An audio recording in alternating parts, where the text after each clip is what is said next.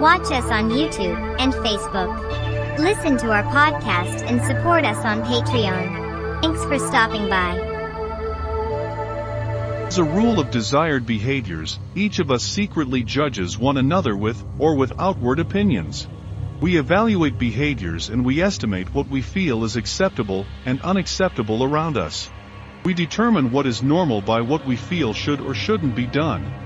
We feel obligation, attraction and repulsion from things that we place judgments on, and we determine what is normal by those feelings. What is normal to us is much more specific than our values. For example, it is normal to expect a person to kill in war, but not in corporal punishment, euthanasia, and self-defense. This is because it is specifically indicated in a war that people die, where there are no indications pointed out in the others. There are estimated rules of what is normal in these situations though. What we think of as normal, usually derives from what we think is valuable to us. Basic concepts concerning morality, economics, etiquette, and what we have achieved along the way. Normal is usually attached to our ideas of what is right and wrong, good and bad. These ideas though are not the same, if they are compared to what is appropriate or inappropriate.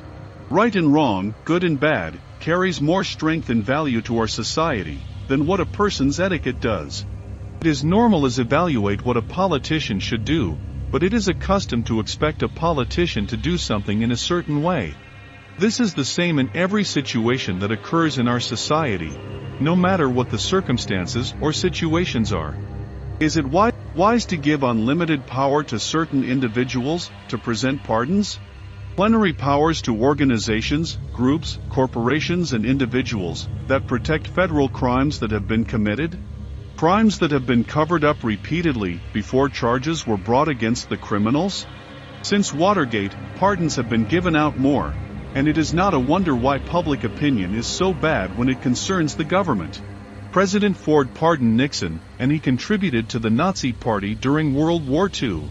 Ronald Reagan pardoned everyone involved with the Iran-Contra affair. G.W. Bush pardoned the former Secretary of Defense Caspar Weinberger too. After Vietnam you would have thought that laws would have been made, preventing us from attacking countries without declaring war. Congress has the authority to declare war, levy taxes, and passing any law they wish. They can also arrest anyone who breaks those laws, but the rights of the states, and the individual are supposed to limit those powers. Congress can also create charters, giving government entities the same unlimited powers that they have. They did it with organizations like the Tennessee Valley Authority. This organization regulates our energy and has the authority to set prices without review. Problems concerning immigration can be seen today because of these powers. That is saying nothing about what our government did concerning Indian affairs. Associate Justice William Rehnquist stated, the idea of limited federal powers is one of the greatest fictions of our federalist system. A fiction that needs to be dismissed and the truth needs to be revealed, revealed. It's time for us all to wake up. Did you ever wonder about the consequences though? If everything that was a secret in our past would have been told? What if all those secrets came to light, as they happened? If just after John F. Kennedy was assassinated, information about Operation Paperclip came out? How would John J. McCloy, being on the Warren Commission, affect the people in our country? What if information showed that Shakespeare was Francis Bacon, or the university wits? How would that have affected education and the world of literature? Media is very important when it comes to social change, and literature was the main source of media for quite some time. Where there is now the internet and television, once there were pamphlets and books instead. What if every playhouse and theater in London were shut down, never to open again? Shakespeare could have inspired Milton and John Locke.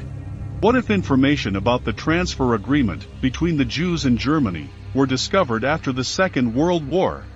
Before or when Black researched and discovered his findings? What would have changed, and would our opinions have changed also? What if it was known that Gerald Ford and IBM supported the Nazis? Would there have been protests and violence? Times were different and Americans were blinded by false patriotism, which is today the cause of our government being so subverted. So much, that we cannot even say if it was done by outside forces or from within.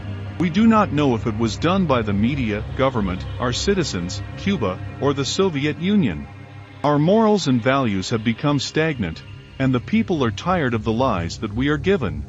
We have come to a point in history where enough is enough, and the corruption, secrecy, and lies must end. It is hard to believe in our leaders when these leaders are stuck in the same dogma that has plagued our country for years, years.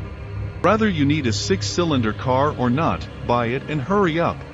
Have you ever heard of the media saying consume less?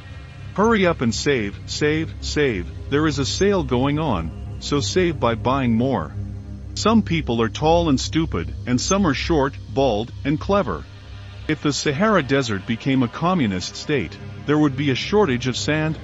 A lot of people say that the internet is too personal. Let us disagree with that opinion for a moment.